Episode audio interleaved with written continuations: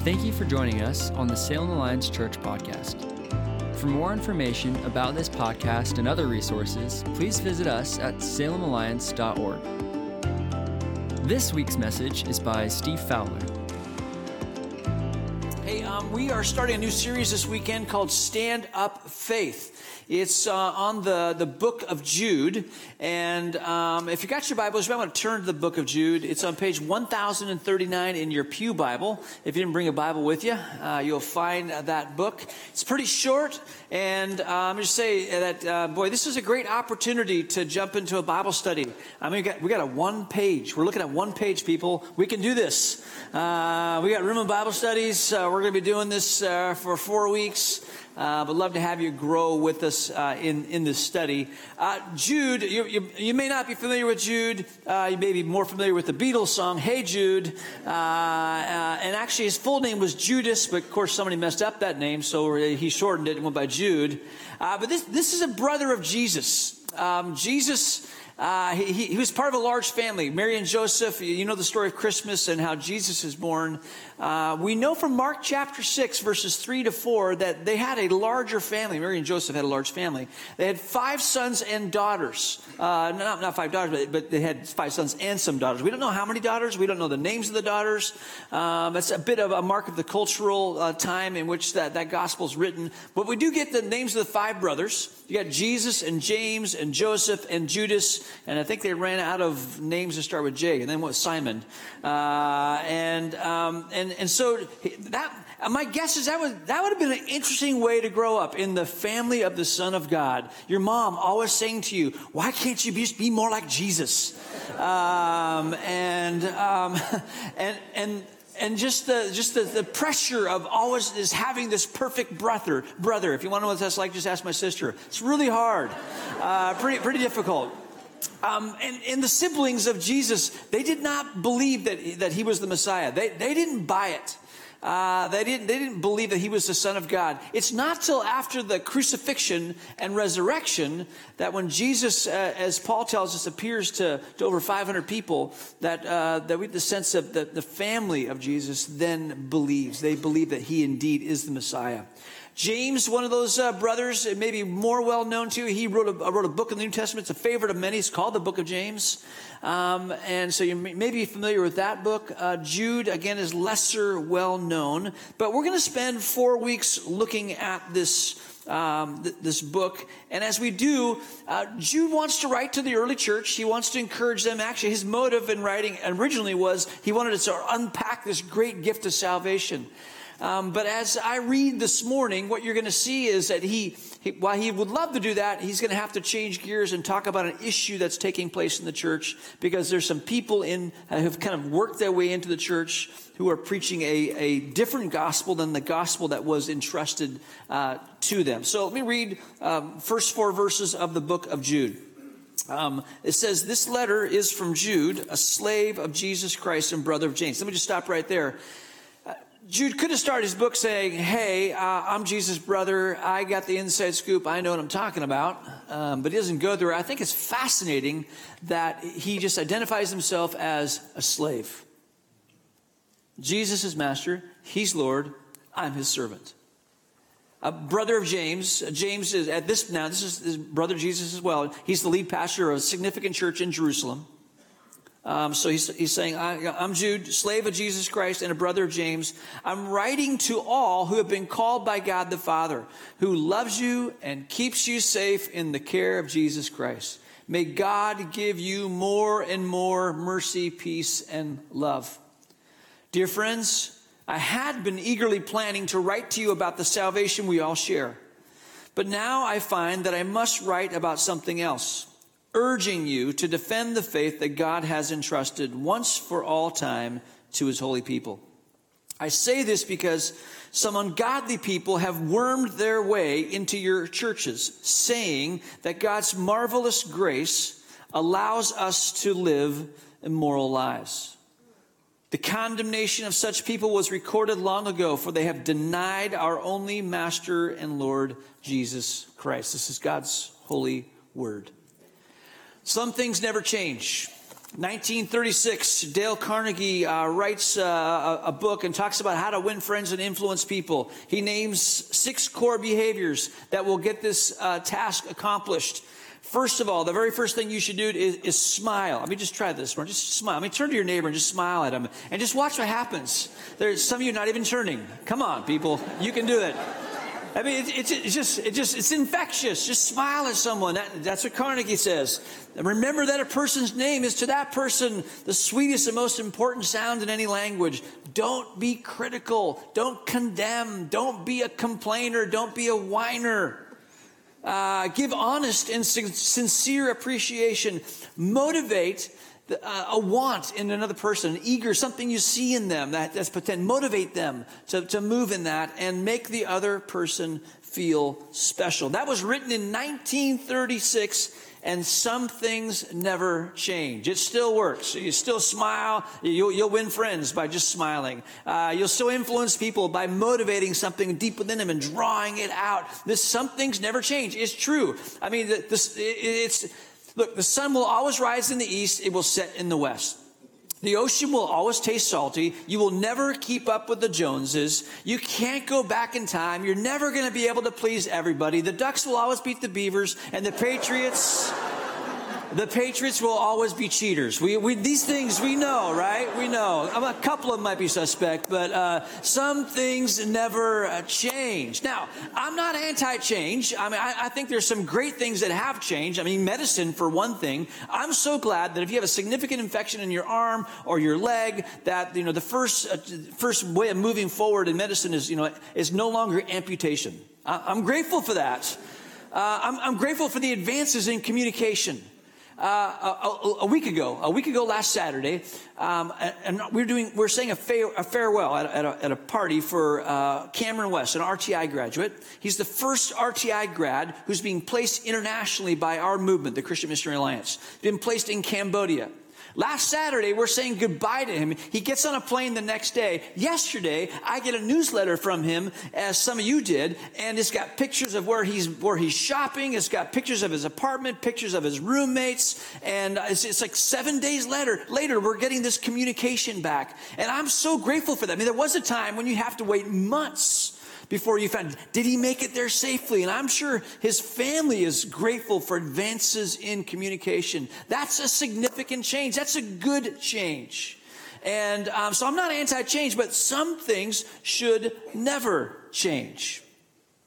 My son, uh, Chase, loves his mom's cooking, and he loves to cook. He was one of those kids that would call uh, midday for you know right before baseball practice or football practice or choir and he would he would say hey uh, what's for dinner? And uh, food was always on his mind and you had to be careful with him because you needed you, you, if you told him you were having pizza you couldn't change it to chicken because it would mess him up. It would send him in a tailspin and uh, so, you know, mom would tell him, and, uh, and, then he could look forward to it. And one of the things he loved that mom made, uh, he, she, Trina makes these, these rolls, these dinner rolls, uh, and uh, man, Chase just loves these. In fact, at Thanksgiving and Christmas, he calls to make sure that there's enough rolls after the main meals because he likes to take uh, to the ham and the turkey and make these sandwiches with mom's potato rolls, these dinner rolls, and th- th- it's just a way to his heart. So, He's newly married, and year one of his of his marriage to Bethany, his his wife, uh, she uh, she gets a phone call from him midday. Uh, you know, what's for dinner? Still happening, uh, and uh, she says, "Well, actually, I'm making a significant meal for you, and I'm making your mom's potato rolls, dinner rolls." he's like, "Wow, that's that's awesome." Uh, he finishes his workday, gets home, sits at the table, dinner comes, and the dinner rolls are there, and he sees them, and they look a little bit different than Trina's, but you know it, that's that's okay. And uh, but then he takes a bite, and they taste horrible, They're awful. And uh, and he's he he says these are not these are not my mom's rolls. And, she, and, and Bethany says, well, I, I, I made them gluten free. Um, and uh, to which my son then again says, that, that, that's not my mom's rolls. You are a liar. which, this is a good time to promote our Peacemaker seminar that's coming up. Conflict comes in all shapes and sizes, folks. And if you're newly married, boy, you need this, like my son needed it. Uh, you know, some things should never change. And, and you know, the, the, the recipe, so to speak, uh, should never be altered. And, and that's just, some things do change. It's, it's good, but some things should never change. And Jude, as he's writing this letter, he's going to talk about two things that, uh, that, that never change. And as he gets in, we're just in four verses, a couple things that just don't change. And the very first one is the gospel. It's the gospel, the good news of how God is reconciling mankind back to himself. And so he says uh, the, the faith that, that, God has entrusted once for all time to his holy people. He's referring to this, this gospel that the faith, God has entrusted it once for all time. Okay? Once, one way of being reconciled to God, one way of being redeemed. Uh, it's been trusted to people for all time. The, the, the, gospel should never change. Now, here's what I want to do today is I it's the beginning of this series because Jude's gonna, he's gonna get into more of this as we, as we move along here in this series. Uh, I, I wanted to make sure that we have a kind of a clear baseline. We say the gospel, what are we talking about? Um, the gospel literally means good news. And so I want to make sure why, uh, make sure you understand why it's good news. Uh, so I'm, we're going to have a little, uh, gonna, some graphics going to be up on the screen to kind of lay it out for you. Now, if you're a Christ follower, my hope is that this will clarify for you what Jesus has done for you. We celebrated communion. We've sung songs about Jesus paying it all. And my hope is that, that, that, that will cause worship to rise out of your heart as you once again reflect on what God's done for you. But perhaps you're here and you wouldn't call yourself a Christian the, what I'm going to put on the screen will hopefully help you understand why we do celebrate. And I also hope that it, it, it speaks to you in such a way that perhaps you would want to experience this good news personally. And if you are a Christ follower, maybe you just want to kind of take notes, maybe draw on a piece of paper because it's important that you're able to uh, explain the good news as well to someone. But it all begins in the story of how God creates heaven and earth. Genesis chapter 1, 2, and 3, we at the beginning of the story, where God creates earth and he creates humanity. Uh, Adam and Eve, they're the first inhabitants of earth. And there's a perfect relationship. Uh, God shows up in the scene, Adam and Eve are there, and it's a perfect relationship. The world is perfect. I mean, environmentally speaking, it is pristine. Uh, they, they have the perfect job. Their job is to steward creation and care for it. Uh, and, and, they have the perfect friendship with God. And this, things are good and things are going well. And God is, He's empowering them and saying to them, look, you, you, this is all yours. I want you to steward. I've made it for you. And here, here's, the, here's just a, a little bit of boundary for you. There is one part of this earth that I've created. There's a tree. I don't want you to eat from the, the fruit of that tree. That, that's the one boundary of putting in place. Everything else, knock yourself out. Okay? So, Adam and Eve, we don't know how long they get to enjoy this perfect environment. But if you know the story, you do know that a tempter comes along, Satan comes along, and of course, kind of uh, seduces Adam and Eve to, to take that fruit from that one tree in all the earth that they're not supposed to touch, uh, uh, to eat from. And, um, and they, they do eat from it, and they cross that line, and it breaks the relationship. So they were together in perfect harmony and relationship, but now there's a separation. Now, th- this should not surprise you because um, you, you have relationships with people, and when people cross the line with you, when they cross the boundary with you, this very same thing happens. Um, the, the, Bible, when you talk about the separation between man and, and God, calls it sin, which is a big word. We know sin's bad, but oftentimes we don't understand what, you know, what sin is. The, the scriptures help us understand that sin, literally, it means to trespass us. To trespass. You know, in the Lord's Prayer, we say, forgive us our trespasses. To trespass is to go someplace that you shouldn't go. It's to cross a line. So uh, that's exactly what Adam and Eve did. It also means to sin is to miss the mark. Uh, picture a bullseye uh, on a target, and to miss the bullseye is to, is to not meet the standard. It's also an attitude an attitude of rebellion or an attitude of lawlessness.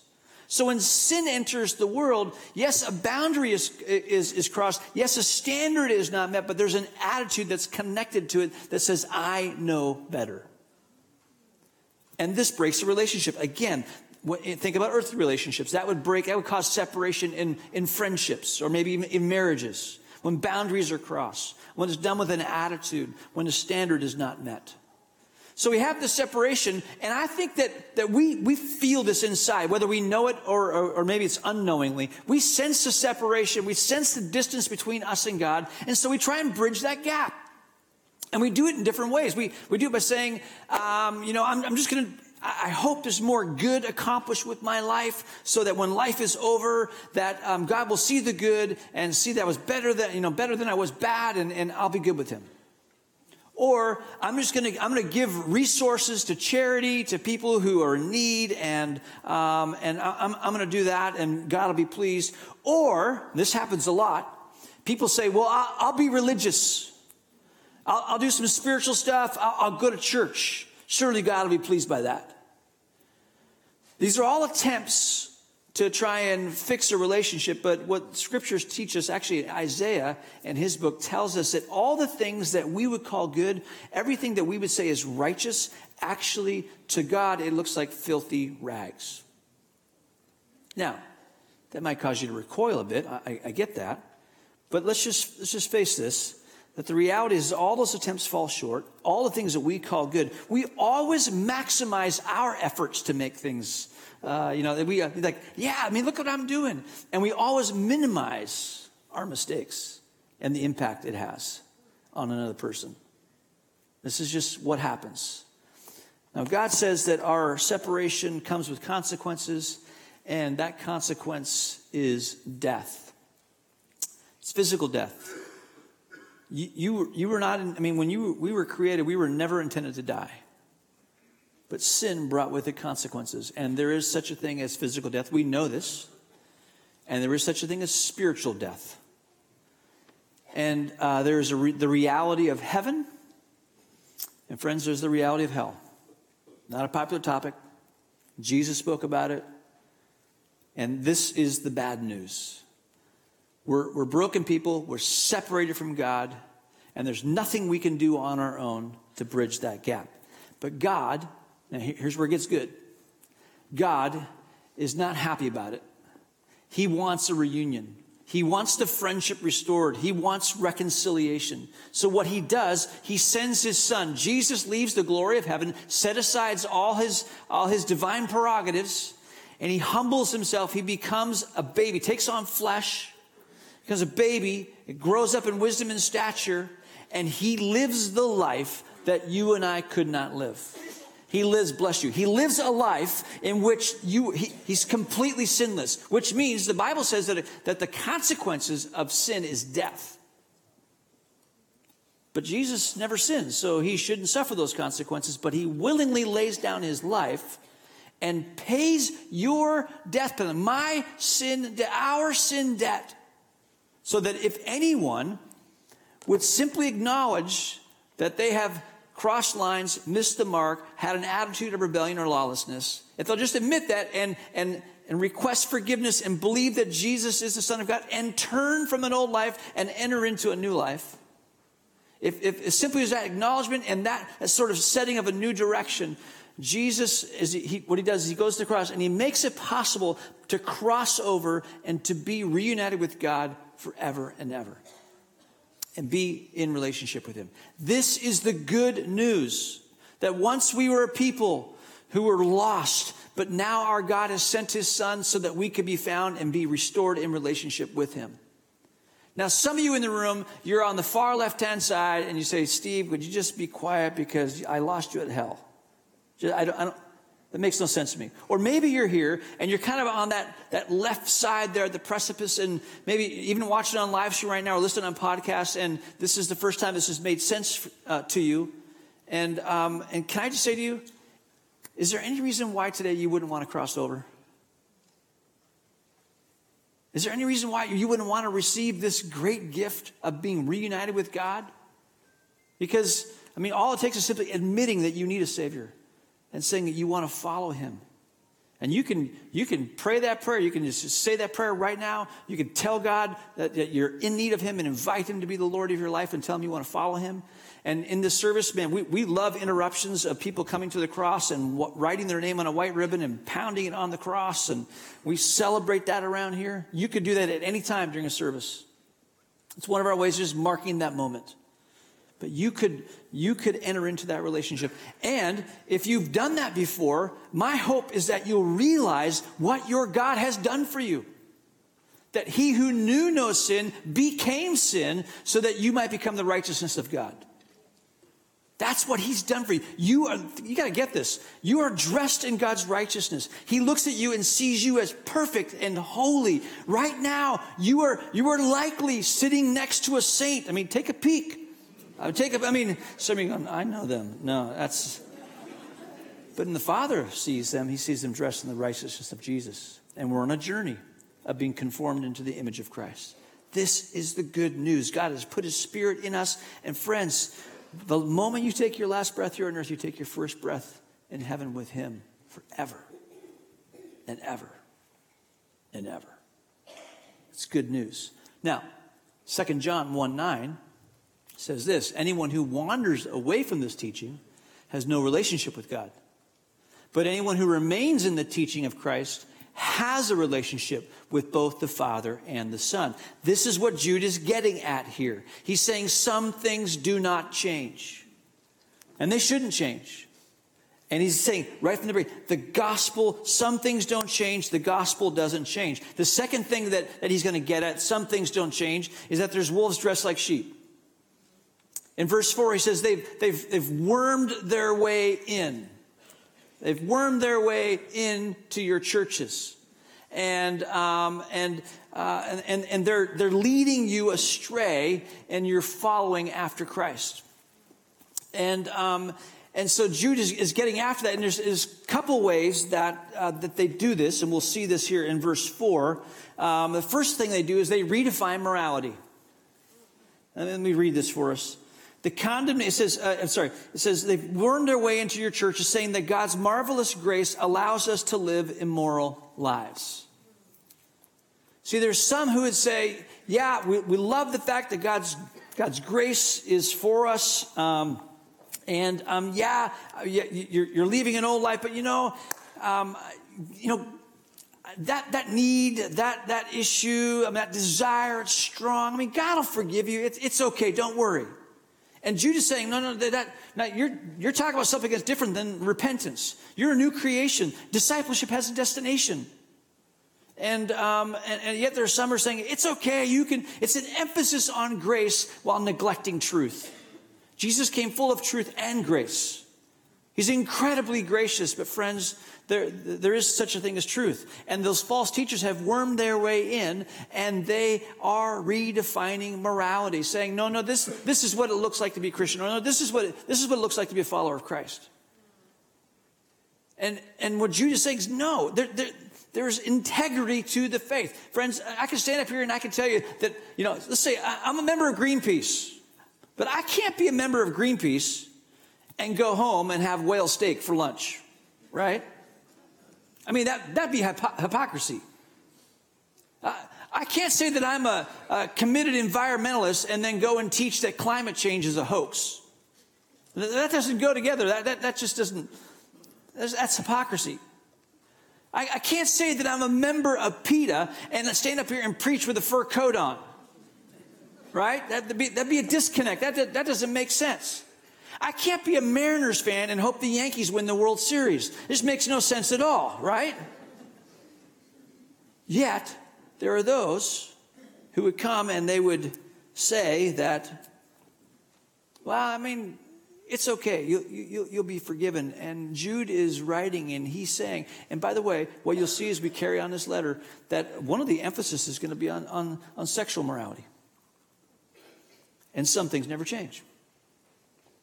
That, that, that this has been an issue from the, from the earliest of days, that the, the commands that Christ has given to us, that oftentimes what we do, whatever the topic might be, we, we, we redefine what it means to be a Christ follower.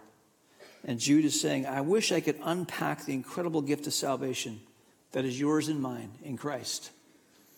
But I got to deal with this issue because there are some who've wormed their ways into your churches and they are changing something that shouldn't change. Some things never change a recipe is being altered, I got to speak to it. And these, these, these false teachers have worked, they redefine morality, and the second thing they do is they redefine Jesus. The condemnation of such people was recorded long ago, for they have denied our only Master and Lord, Jesus Christ. Redefining morality, redefining Jesus. See, here's what happens. You're reading along in Scripture, or you hear God say something, He nudges you to, to say something, to do something. And oftentimes, what happens is we, we hear Jesus, we hear the Spirit of God speaking to us, and we just subtly just like, well, you know, that, yeah, that, that's, that's an option. Um, and, uh, but you know, I, don't, I don't really think that's right for me. Can I, can I just ask you a question? Is Jesus your master or is he your cosmic consultant?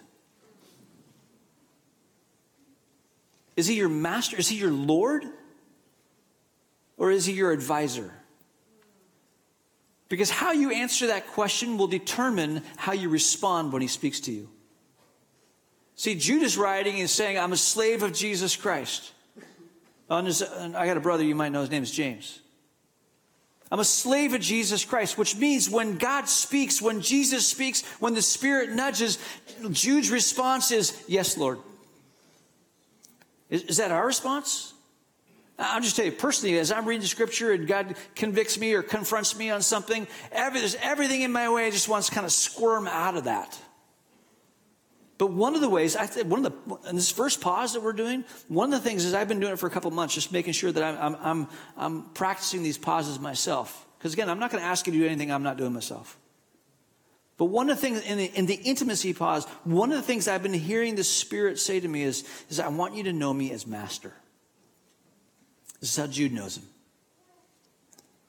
But see, those who have wormed their way into uh, the, the, the, the, church are saying, well, you know, you can live how you want because Jesus will forgive you. I mean, he's great. And, um, and you know, Jesus, uh, yeah, he, he's a great teacher.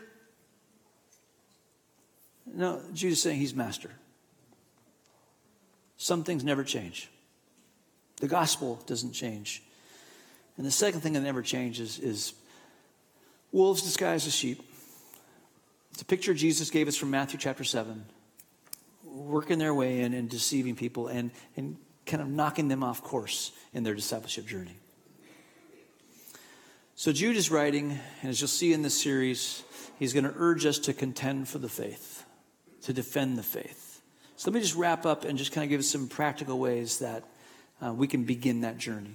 First thing I'd say is this some of us simply need to respond to the gospel. Some of us need, simply need to say yes to Jesus and call him Master and call him Lord. Friends, you've been doing life on your own, and you've been doing life on your own for quite some time. You're carrying a load that you were never intended to carry. And there's a God who wants to lift that burden off of your shoulders. There's a God who wants to forgive you, wants to remove all your shame and all your guilt. He's paid the price to make it possible. He suffered brutally for you for me, for us. And he's just asking you to acknowledge that you need a Savior. Some in the room, some watching a live stream, some listening to a podcast simply need to respond and say, God, forgive me. I want to leave the old life. I want this new life. Come be my Lord. Others of us need to get clear on the gospel. We need clarity. We need to understand what the gospel is and what the gospel isn't. See, oftentimes we confuse we confuse preferences, personal preferences and traditions as the gospel. Oftentimes the thing that the church gets all riled up about, perhaps even fights about, are things that are not in issues about orthodoxy. Uh, there, there are other issues. Um, Marie, could you help me out? I, I know I'm going backwards here. Um, can, you, can you take me back to those four Ds? Because I, think this is important that we understand. There's this grid we have, there's things we die for, divide for, debate for, and decide for. We'll throw a line between the top two and the bottom two. The top two are the things of orthodoxy. And there's very few things that fall into that category. Yes, we're, we're going to die for Jesus. Yes, there are certain, we, we, we believe in the authority of the scriptures. There are certain things. But there's many things we debate for and decide for. The songs we sing, how often we celebrate communion. I mean, the, the list is long. But oftentimes, the things that we have difficulty with with one another are not the divide for and die for issues, the orthodoxy issues, the, the orthopraxy issues, the way we practice our faith. Because we all have family of origin issues in the churches we grew up in, if you did grow up in a church. We have ways we like to connect with God. But oftentimes, what happens is we contend for the things that we really shouldn't be contending for. It's okay to have those preferences. It's really good to have those traditions. That, that, that's, that's awesome. But let's not confuse them with issues of the gospel. Um, 2 Timothy chapter 2, Paul's writing to his spiritual son, Timothy, says, Avoid foolish and ignorant disputes, knowing that they generate strife. That's how you know you're on a dispute that is leading you astray. It generates strife. A servant, a slave of the Lord, must not quarrel, but be gentle to all, able to teach, patient, in humility, correcting those who are in opposition. Friends, some things never change. The gospel doesn't change. People who want to alter the recipe, the gospel, that will always happen as well. And Jude is going to invite us to be a people who are rooted in our Christ and stay faithful to Him. Let's pray about that. So, Lord, today we thank you that you are our Christ. We've remembered you in many ways this morning, one of them being communion. Thank you for your body that was broken for us. Thank you for your blood that was shed for us. Thank you that indeed, Lord, your life is a substitute for our life. And now we have hope for a future. Thank you so much, Lord. Remember the story of how you reconciled us. Today we pause and we worship. You were good. It's in your good name we pray. Amen. Thank you for joining us on the Salem Alliance Church podcast. We are a community of believers located in downtown Salem, Oregon, and we are passionate about our city being a city at peace with God. If you have a request that we could pray for, please email us at prayers at salemalliance.org. If you'd like more information about this podcast or other resources, please visit us at salemalliance.org.